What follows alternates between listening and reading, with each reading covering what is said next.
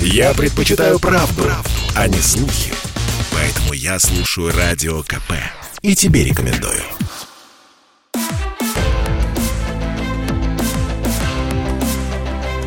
Исторические хроники с Николаем Сванидзе на Радио КП. Год 1918. Шел 32-й день с тех пор, как большевики пришли к власти. На этот день, 25 ноября 17 года, были назначены выборы делегатов в учредительное собрание. Большевики эти выборы проиграли. Партия, лихо взявшая власть всего месяц назад, получила только четверть мест – Результат выборов Ленина не смутил и не удивил. Ленин прямо говорил, что октябрьские события – это переворот, что он сделан профессионалами, что на массовую поддержку рассчитывать нечего. Власть далась неожиданно легко. Чем черт не шутит, ее надо попробовать удержать. По решению ЦК партии членов комиссии по выборам учредительное собрание арестовали. Газета «Правда» несколько дней назад называла учредительное собрание хозяином земли русской. Об этом забыли. Ленин заявил – Республика Советов – более высокая форма демократии, чем республика с учредительным собранием. Учредительное собрание – мечта и лозунг всего 17 года. Учредительное собрание должно определить форму правления в России. Когда на следующий день после переворота Ленин и Троцкий создали Совет народных комиссаров, они заявили в декрете, что это временное рабоче-крестьянское правительство до созыва учредительного собрания – если бы игра шла по-честному, то Совет народных комиссаров должен был бы войти в российскую историю как «Временное правительство-2», потому что название «временное» означало не политическую оценку, а передавало суть «временное» до созыва учредительного собрания, которому и карты в руки. Но это была бы совсем другая история. Открытие учредительного собрания в Таврическом дворце было намечено на 12 часов дня 5 января 1918 года назначенный час собрание не открылось. На улицах начались демонстрации. Колонны шли с лозунгом «Власть учредительному собранию». Колонны наткнулись на большевистские части, которые открыли стрельбу. Десятки убитых, сотни раненых. Как назло, на свой съезд в Петроград съехались крестьяне. Делегатов от большевиков среди крестьян также не оказалось. Крестьяне тоже вышли на демонстрацию, в них тоже начали стрелять, тоже убитые и раненые – к вечеру учредительное собрание открылось. Председательствующий на учредительном собрании СССР-ветеран Чернов в бурлящем зале прокричал «Сам факт открытия учредительного собрания означает конец гражданской войны в России». На самом деле, то, что произошло в здании Таврического дворца к утру 6 января 18 года, означало прямо противоположное. А именно, только самое начало ранее невиданной гражданской войны в России. В пять утра в разгар дебатов к председателю Чернову подошел матрос Анатолий Железняков и отчетливо произнес «Предлагаю всем покинуть Таврический дворец. Караул устал». С многопартийностью было покончено. Если не считать левых эсеров, с которыми большевики еще полгода имели дела. Лев Давыдович Троцкий, практический организатор Октябрьского переворота в 17-м, в 18 году лично сделал все возможное и невозможное, чтобы однопартийное руководство овладело Россией на 73 года. Убежденный и вдохновенный фанатик, Троцкий был создан не только для захвата валявшейся под ногами власти, но для ее удержания в гигантской стране. Ленин почувствовал это и благословил Троцкого. Троцкий стал вторым после Ленина человеком в России – Кроме того, эти два человека испытывали действительно идейную близость. Ленин говорил о том, что мировая война через революцию перерастет в войну гражданскую. Гражданская война – главная, давняя мечта Ленина. Троцкий мечтал, чтобы гражданская война длилась вечно. И не только в России. Гражданская война, расползающаяся по всему миру, это и есть мировая революция, которую теоретик Троцкий назвал перманентной революцией. Перманент Термин, хорошо известный советским женщинам старшего поколения. Для остальных, уточняю, перманент – это завивка волос сроком на 6 месяцев. В 1918-м сроки, а точнее 40, были другими. Приговаривали к лишению свободы сроком до победы мировой революции. Хотя лишение свободы в 18-м было редкостью. Обычно расстреливали. Всероссийская чрезвычайная комиссия по борьбе с контрреволюцией и саботажем была создана в декабре 1917 года. То есть организация, определяющая врагов народа и карающая их, была создана большевиками еще до разгона учредительного собрания. Учредительное собрание их не интересовало. Гораздо существеннее было другое мероприятие. В ноябре 17-го прошло заседание Петроградского комитета РСДРП. Каменев, Зиновьев и Луначарский выступили за объединение с меньшевиками и эсерами. Ленин был категорически против. Троцкий абсолютно поддерживал Ленина. Ленин не скрыл благодарности. Троцкий давно сказал, что объединение невозможно. Троцкий это понял, и с тех пор не было лучшего большевика. Уже одного этого было бы достаточно, чтобы Сталин возненавидел Троцкого, но Троцкий дал Сталину, мягко говоря, не только этот повод. Исторические хроники с Николаем Сванидзе. Троцкий в своих мемуарах 1929 года на нескольких страницах спорит с воспоминаниями Керенского от 27 года. Троцкий уверяет, что Керенский безграмотно доказывал связь Ленина с главой германского генштаба Людендорфом. Троцкий пишет, что для доказательства этой связи достаточно было самого факта, что группа русских революционеров была пропущена через Германию. Троцкий вообще очень четко комментировал связку ленинских и германских интересов. Людендорф надеялся, что революция в России приведет к разложению русской армии. Для этого он использовал Ленина. Ленин воспользовался этим расчетом, но у него был свой расчет. Людендорф говорил себе «Ленин опрокинет патриотов, я потом задушу Ленина». Ленин говорил себе «Я проеду в вагоне Людендорфа, а за услугу расплачусь по-своему». Вероятно, это правда. Вероятно, Ленин не был германским шпионом. Он был свободным от морали и от любви к родине человеком, рвущимся к власти. Впоследствии Сталин уже по-своему обыграл всю эту историю с германским шпионом. Все ленинские соратники на процессах 30-х годов проходили именно как германские, английские, японские и прочие шпионы. У Сталина была хорошая память и своеобразный юмор. На момент заочного спора Троцкого с Керенским оба они в эмиграции, а Ленин в могиле, хотя и в мавзолее. Троцкий, один из двух авторов Октябрьского переворота, выдавил из страны Керенского. Троцкого выгнал Сталин. Керенский предупреждал Ленина. «Вы приготовите место для диктатора». Накануне празднования 10-й годовщины октября участникам событий разослали анкету участника Октябрьского переворота. То есть в 27 году еще не употребляется слово «революция», а тем более «великая». В 27 году Сталин уже реально пять лет у власти. Троцкий, соответственно, в глубокой опале. Но после долгих колебаний анкету выслали и ему. Троцкий анкету заполнил. А кроме того, написал в комиссию по изучению истории партии письмо – в надежде на историческую реабилитацию.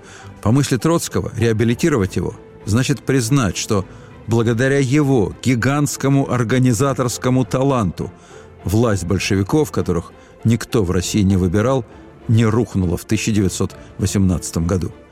Троцкий в воспоминаниях написал «Вопрос о завоевании власти партии стоял передо мной всегда, но вопрос о моей личной работе после завоевания власти не возникал передо мной никогда – он застиг меня врасплох. Ленин требовал, чтобы Троцкий занялся внутренними делами, то есть борьбой с разнообразными повсеместными внутренними врагами. Троцкий быстро вырос в практика государственного терроризма ленинского призыва. Вот один из его будущих приказов. «Вологда, губвоенкому, заключайте подозрительных в концентрационные лагеря. Это есть необходимое условие успеха».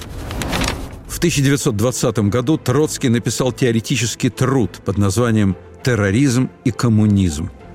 Вопрос о форме репрессий, напишет Троцкий, или о ее степени не является принципиальным. Это вопрос целесообразности.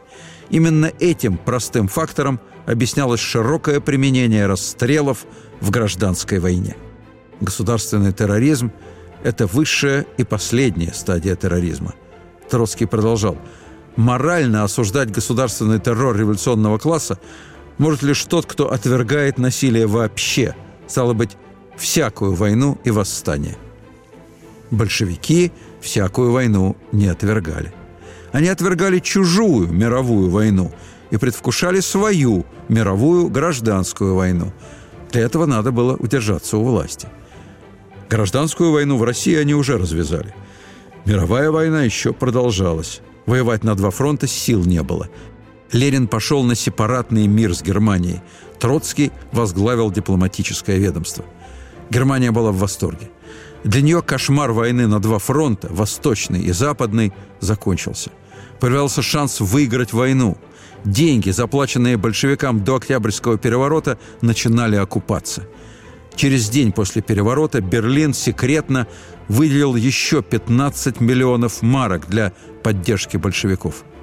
Деньги в Петроград впервые были привезены в декабре 17-го. 9 декабря 17 года начались мирные переговоры в Брест-Литовске. Первая российская делегация с удовольствием завтракала, обедала и ужинала с германской стороной у фельдмаршала Леопольда Баварского. За столом, по правую руку от принца Баварского, глава российской делегации Адольф Йоффе – недавно выпущенный из сибирской тюрьмы. За ним глава австрийской делегации, министр иностранных дел Оттокар граф Чернин фон Унцухудениц. Граф Чернин писал в дневнике после первого ужина. Что за странные создания эти большевики? Они говорили о примирении народов всего мира, и вместе с тем это самые жестокие тираны в истории. Их аргументами являлись пулеметы и виселица. Йоффе наклонился за столом к графу Чернину и прошептал – я надеюсь, мы сумеем поднять революцию в вашей стране тоже. Продолжение следует.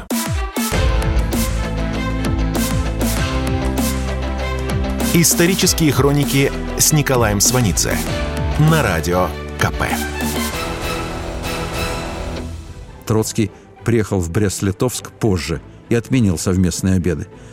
5 января 18 года Германия и Австро-Венгрия заявили, что согласны на мир при условии отторжения от России 150 тысяч квадратных километров территории.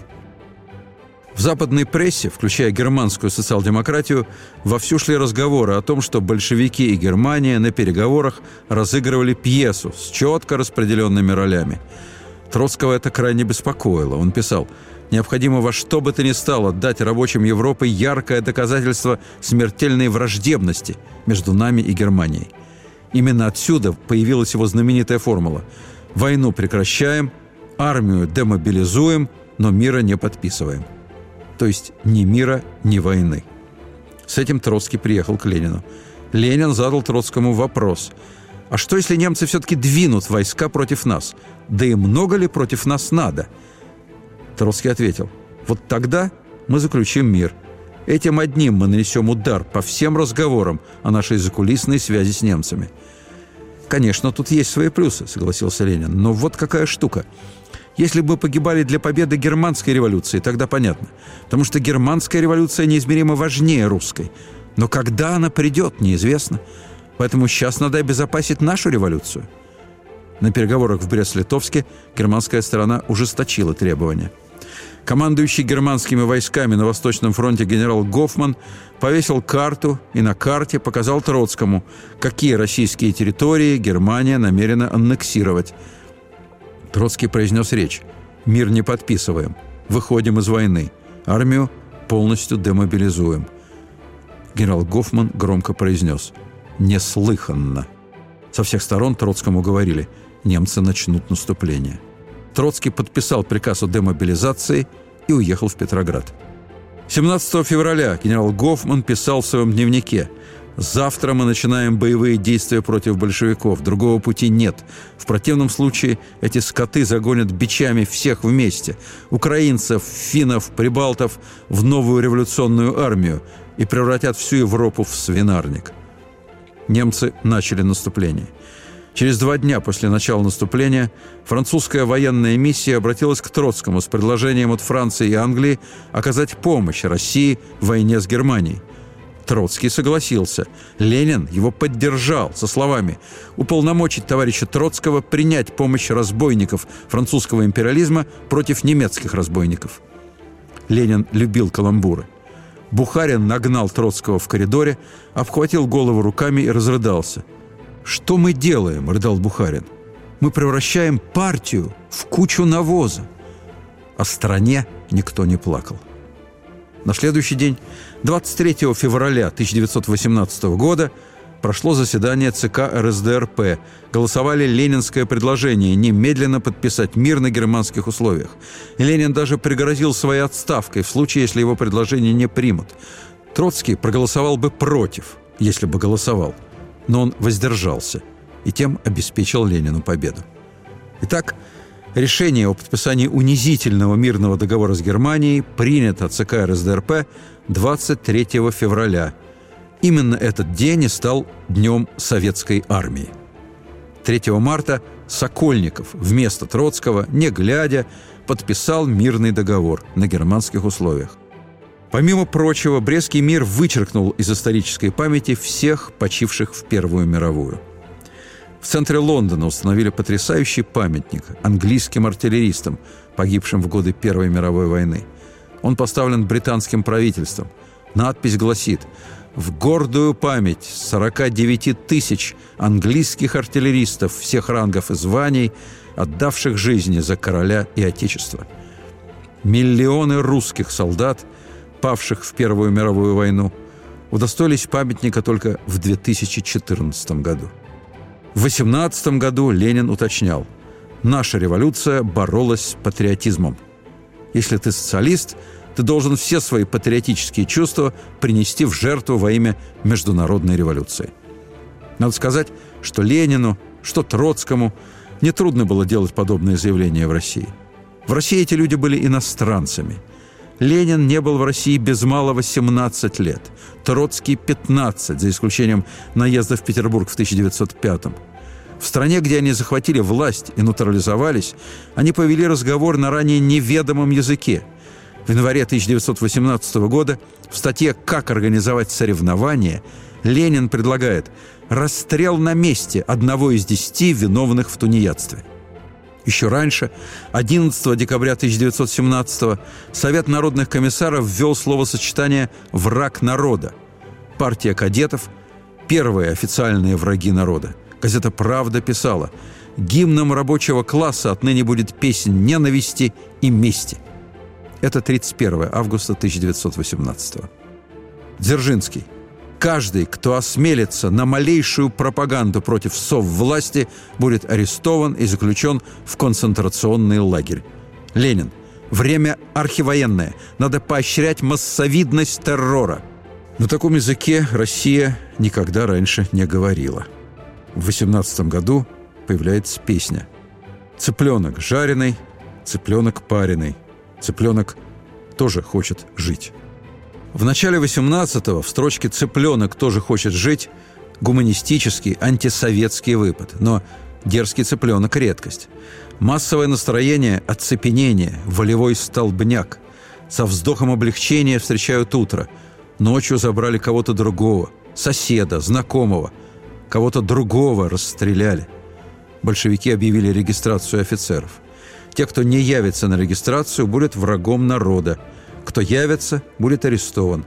Регистрация проводилась в Алексеевском военном училище, в Лефортово. Очередь в восемь рядов тянулась на версту.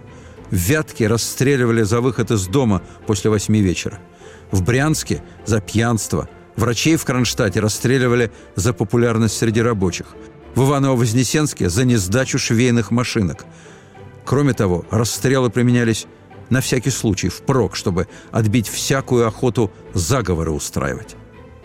В 18 году в прокат вышел новый художественный фильм по сценарию наркома просвещения Анатолия Луначарского.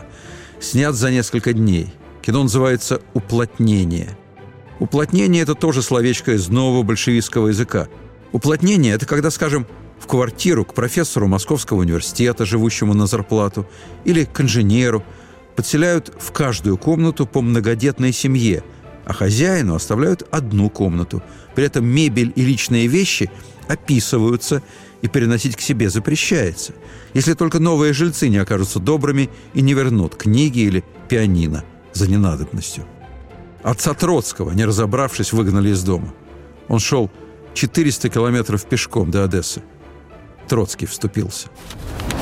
15 марта 1918 года большевистское руководство оставило Петроград и переехало в Москву, непосредственно в московский Кремль. Логика переезда в Москву элементарна. Да, Мирный договор подписали, но уверенности, что немцы не продолжат наступление, нет. Кроме того, в Мурманске 9 марта высадились англичане. Поэтому, писал Троцкий в воспоминаниях, они с Лениным решили, пусть лучше захватят голодный Петроград без революционного правительства. В Москву Троцкий прибыл на другой день после его назначения наркомом по военным делам. До марта 1918 года Троцкий в Кремле никогда не бывал и вообще Москвы не знал, за исключением одного места – Бутырской тюрьмы, где он просидел 6 месяцев в 1898-99 годах. Троцкий сохранил первые впечатления от себя в Кремле. Соприкосновение двух непримиримых культур забавляло. Проезжая по мостовой мимо Николаевского дворца, я не раз искоса поглядывал на царь Пушку и царь Колокол. Тут Троцкий вспоминал Гамлета. «Порвалась связь времен. Зачем же я связать ее рожден. Но Троцкий не Гамлет, он вот что говорил. Размышлять о противоречиях развития запоздалой страны можно, пожалуй, минуту-полторы, когда мчишься по касательной к кремлевскому прошлому заседание на заседание, но не более того. От Троицких ворот направо вдоль Кремлевской стены тянулась Дворцовая улица – ее переименовали в коммунистическую. На этой улице, в бывшем кавалерском корпусе, в 1918 году поселились Ленин и Троцкий. Обслуживали новых жильцов старые и молодые императорские лакеи. Молодые лакеи быстро приспособились к новым порядкам. Старые прислуживали на съездах и конференциях. Троцкий говорит, они выполняли ту же работу, что на царских и великокняжеских приемах. Когда один из стариков-лакеев умирал – Жена Троцкого послала ему гостинцев. Старик плакал от благодарности. Слезы благодарности у старика было вызвать нетрудно. В 18 году большевики поделили население России на четыре категории и постановили, кому сколько можно есть – то есть ввели знаменитую советскую систему пайков. Люди первой категории, рабочие оборонных предприятий и транспорта, имели в день 300 граммов хлеба, 7 граммов сахара, 7 граммов соли, 7 граммов растительного масла и 50 граммов мяса. Люди второй категории – учителя, фельдшеры и остальные рабочие. Третий сорт – директора, инженеры, интеллигенция, священники. Четвертая категория – лица, живущие с доходов на капитал, при том, что капиталы уже были национализированы. Четвертой категории полагалось 100 граммов хлеба, 2 грамма сахара, 2 грамма соли и 17 граммов мяса. Продукты выдавались нерегулярно. В губернских городах рабочий паек был еще меньше. Продолжение следует.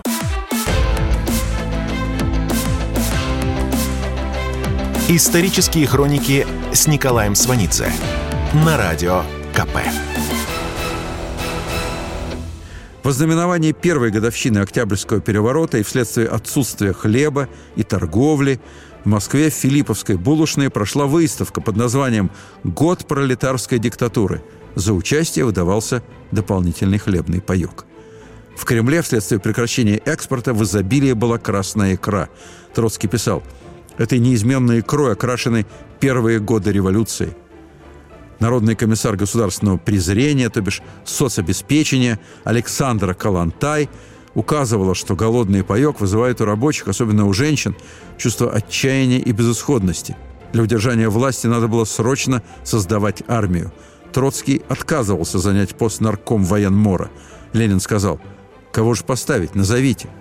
Троцкий подумал и согласился – Антибольшевистское белое движение начинается весной 18-го. 25 мая восстание корпуса чехословаков из бывших военнопленных. Части корпуса разбросаны по городам вдоль сибирской магистрали. Они катализировали сопротивление. Оно распространялось с востока на запад. 26 мая небольшой белый отряд захватил город Петропавловск на севере Казахстана. 1 июня взяли власть в Омске и Новониколаевске, ныне Новосибирск. 14 июня восстание в Иркутске, затем в Барнауле и на Алтае. 29 июня взяли Томск. На юге во главе Белой армии сначала Корнилов, после его гибели с 13 апреля армию возглавляет Деникин. В руках большевиков только центральная Россия с Петроградом и Москвой.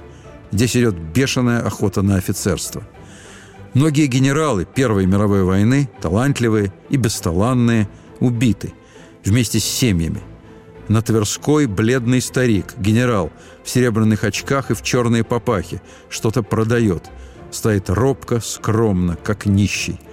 Как потрясающе быстро все сдались, пали духом. Это Иван Бунин. Окаянные дни. На этом смертельном фоне Троцкий в наркомате в здании бывшего Александровского училища, несмотря на сильнейшее внутрипартийное сопротивление, решил привлечь царских военспецов от поручиков до генералов на службу в новую армию. Потому что командиры самородки из народа победы не сделают. Мобилизации рабочих и крестьян также недостаточно. Среди них, говорит Троцкий, много элемента негодного, отбросов – эти слова про отбросы Троцкий произносил на Первом Всесоюзном съезде военных комиссаров. Для присмотра за командирами и для воспитания солдат Троцкий приводит в армию комиссаров. Троцкий уточнял, комиссары с револьвером слева и справа от командира. Если военспец шатался, он должен быть вовремя расстрелян. Бывшее офицерство, которое не желает работать на нас, запрятать в лагеря. В конце 18 года Троцкий издал приказ – под страхом наказания запрещаю расстрелы пленных, рядовых казаков и солдат.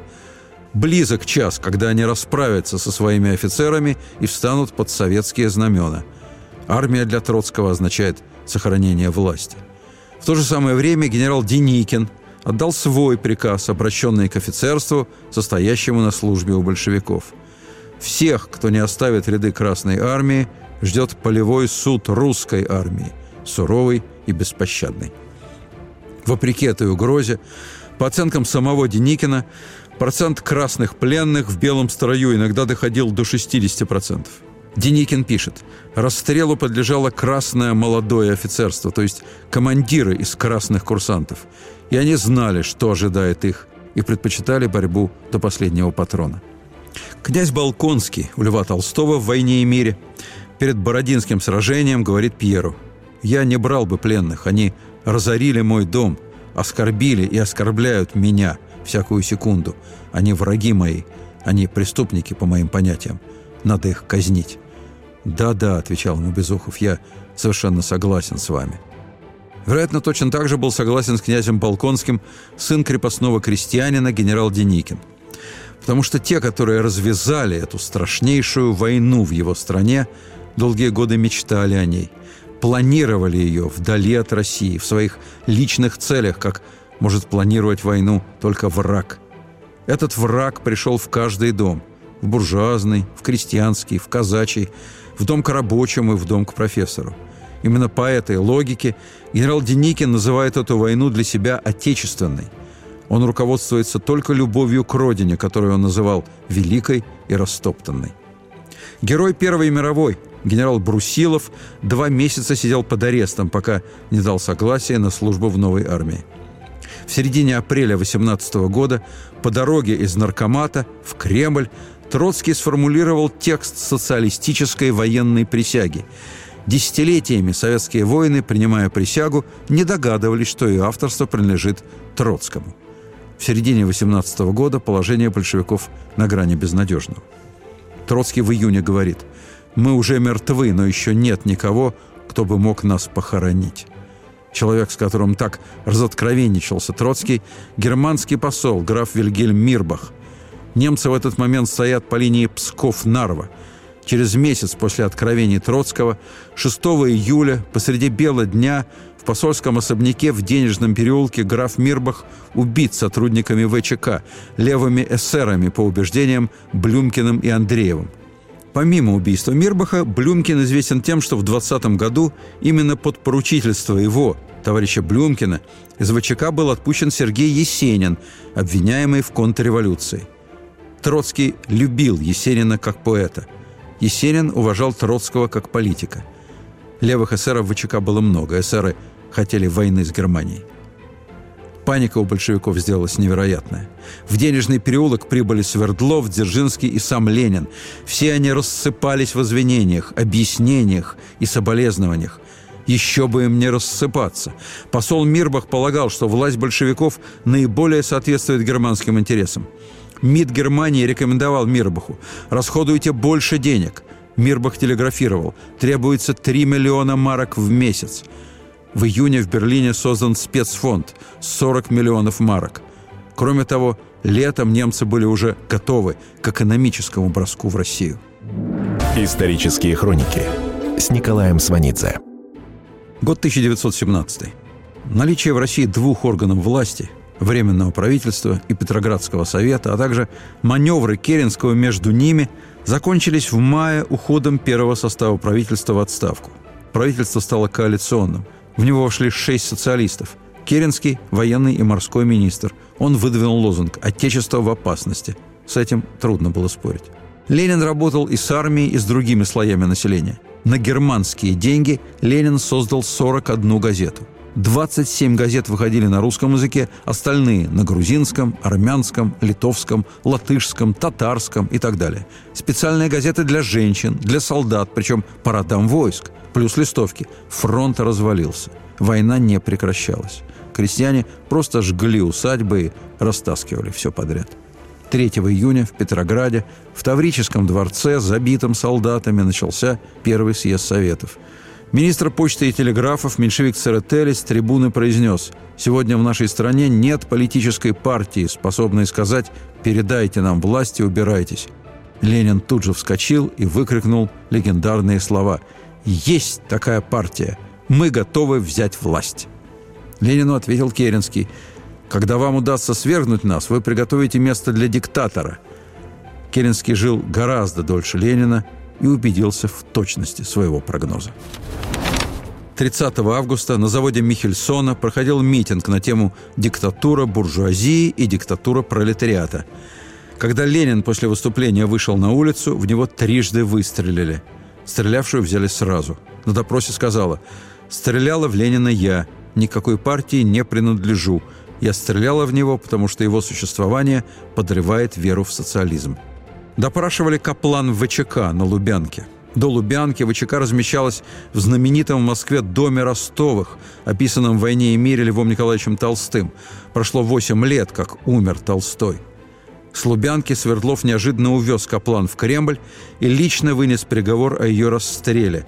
Кстати, осмотр места покушения на Ленина совершал сотрудник ВЧК Яков Юровский. В ночь 17 на 18 июля 1918 года Яков Юровский руководил расстрелом царской семьи. Уже 3 сентября Каплан была расстреляна комендантом Кремля Мальковым, и тело сожжено в бочке с бензином в Александровском саду. За этим процессом наблюдал поэт Демьян Бедный. От запаха упал в обморок. Продолжение следует.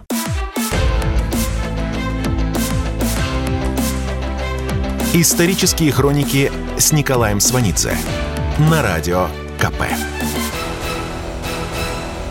Год 1918.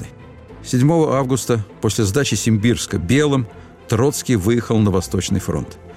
Пока он был в пути, красные сдали Казань. Поезд Троцкого дошел до Свияжска.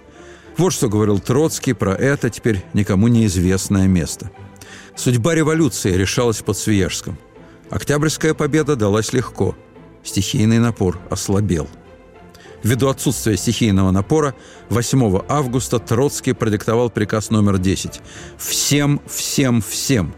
В поезде нарком военно, где пишется этот приказ, заседает военно-революционный трибунал, который снабжен неограниченными полномочиями назначенный мною начальник обороны железнодорожного пути Москва-Казань товарищ Каменчиков распорядился о создании в Муроме, Арзамасе и Свияжске лагерей, куда будут заключаться агитаторы, контрреволюционные офицеры, паразиты, саботажники, кроме тех, которые будут расстреливаться на месте. Лев Троцкий. Теперь вопрос. Кто были эти все, все, все, которым был обращен приказ Троцкого? На стороне большевиков воевали партизанские отряды. Февральская революция породила в городах привычку к постоянным митингам и демонстрациям, которые слушали всех ораторов подряд. В провинции, в деревне, куда возвращались с фронта вооруженные люди, вместо митингов сбивались в отряды. Пахать вернувшиеся с фронта не хотели. Эти отряды идеи не руководствовались. Кое-что понаслышке знали о новой власти в Москве. Новое всегда заманчиво, поэтому вроде как бились за новую власть, но легко отступали, бежали или переходили на противоположную сторону. Вот к этим людям в панике бежавшим от Казани, и явился в Свияжск на своем поезде Троцкий. Бывший поезд императора Николая II по приказу нарком военно был оснащен типографией, морозильными камерами, телеграфом, радиостанцией, самолетом, синематографом со съемочной группой, несколькими автомобилями и цистерной с топливом – в 12 вагонах свита 231 человек, включая латышских стрелков, моряков, кавалеристов, пулеметчиков, мотоциклистов, шоферов, самокатчиков, телефонисток и прочее. Самая большая группа – агитаторы. Поезд – ноу-хау Троцкого. Троцкий называл это импровизацией. В поезде с Троцким и самостоятельно из промышленных центров прибыли комиссары. Все в коже. Вместе с комиссарами привезли царских офицеров – Многие из этих офицеров в феврале 17-го легко изменили главнокомандующему Николаю II и присягнули Временному правительству. Потом бросили Керенского и пошли к большевикам.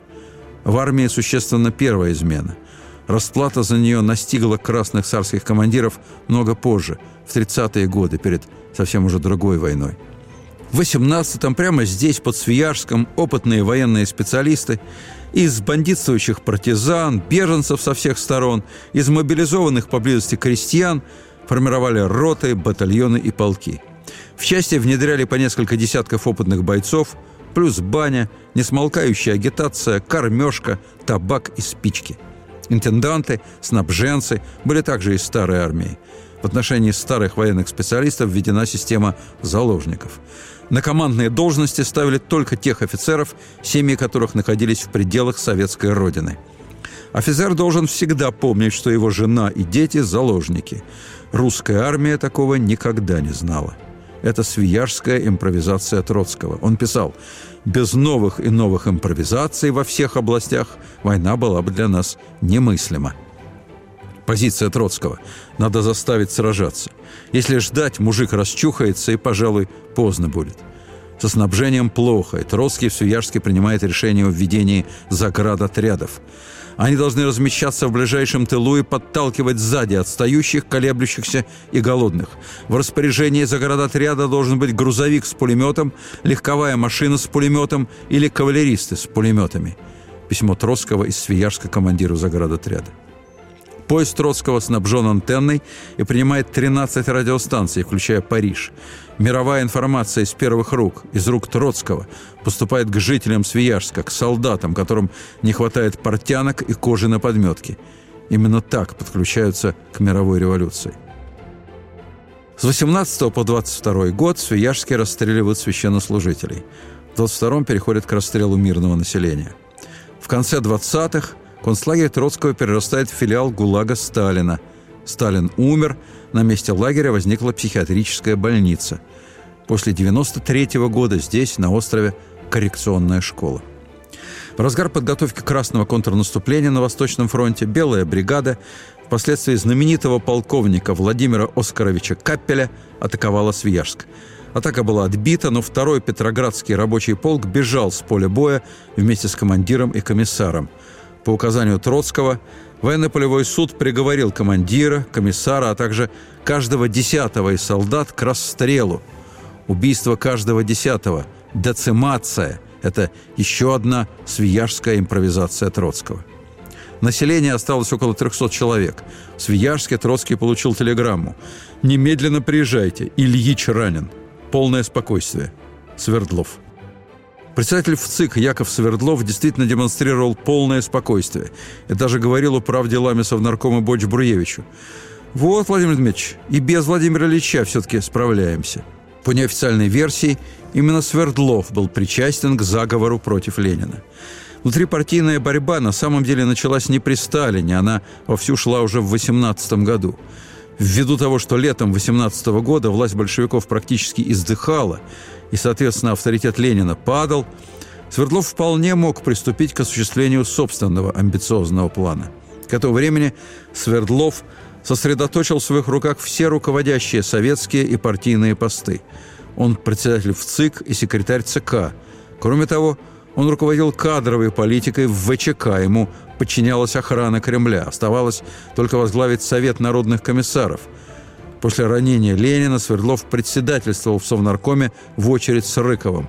В ссылке Свердлов был вместе со Сталиным. Свердлов умер не старым, неожиданно, в марте 19 года. Сталин занял место Свердлова в партаппарате. Сталину в 22 году удалось отстранить Ленина от руководства. По официальной до сих пор версии, в Ленина 30 августа 1918 года стреляла Фейга Файвеловна Каплан, 1887 года рождения, известная под именем Фани. Полуслепая. Зрение потеряла в 1909 году на Нерчинской каторге Восточной Сибири, где находилась в бессрочном заключении за взрыв в Киеве. Освободилась в февральскую революцию – летом 17 года в Крыму в санатории встретилась с братом Ленина Дмитрием Ильичем. Она понравилась младшему Ульянову и по его рекомендации сделала операцию на глазах в Харькове. Исторические хроники с Николаем Сванидзе. 5 сентября 1918 года принято постановление Совета народных комиссаров о красном терроре. На самом деле это была просто легализация террора – Некоторые фамилии расстрелянных печатались в еженедельнике Всероссийской чрезвычайной комиссии. В номере шестом за 18 год вместе с Каплан еще 89 человек. Эти люди, четыре царских министра и обычные граждане, были расстреляны днем в Петровском парке в присутствии московской публики. Это было только начало. В ночь с 17 на 18 июля 1918 года Сотрудник ВЧК Яков Юровский руководил расстрелом царской семьи. В годы гражданской войны были убиты 18 членов семьи Романовых. В ночь с 12 на 13 июля 18 года в Перми был расстрелян брат императора Михаил Александрович. В ночь на 18 июля вблизи Алапаевска в шахту были сброшены пять человек. Сестра императрицы Елизавета Федоровна – четверо великих князей – Иоанн, Константин и Игорь Романовы и Владимир Полей. В шахту они были сброшены живыми, их забросали гранатами, залили известью. Единственный из Романовых, кто оказал сопротивление – великий князь Сергей Михайлович. Он бросился на солдат, ему прострелили голову и в шахту сбросили мертвым. В январе 19 года в Петропавловской крепости были расстреляны четверо великих князей – Семья императора была расстреляна в ночь 16 на 17 июля 18 года в Екатеринбурге. Решение о расстреле принимали Ленин и Свердлов. Свердлов Троцкому сказал «Мы здесь решили». Троцкий узнал о происшедшем постфактум. Он должен был быть раздосадован. Он намеревался быть государственным обвинителем на процессе по делу российского императора. Зрелище Троцкий против Николая не состоялось. Четыре дочери и сын российского императора, которые лично не несли никакой вины перед народом, это первые в России дети, которых жизнью, или точнее смертью, заставили ответить за родителей. Это первая официально санкционированная смерть детей. Потом будут убивать и забирать в лагеря тысячи и тысячи детей любого возраста, даже грудных. Убьют и сыновей Каменева, и сына Зиновьева, и сыновей Троцкого – в соответствии с указом ЦИК и Совета народных комиссаров от 7 апреля 1935 года к детям, начиная с 12-летнего возраста, применяется высшая мера наказания – расстрел. Дети Романова были просто первыми. Продолжение следует.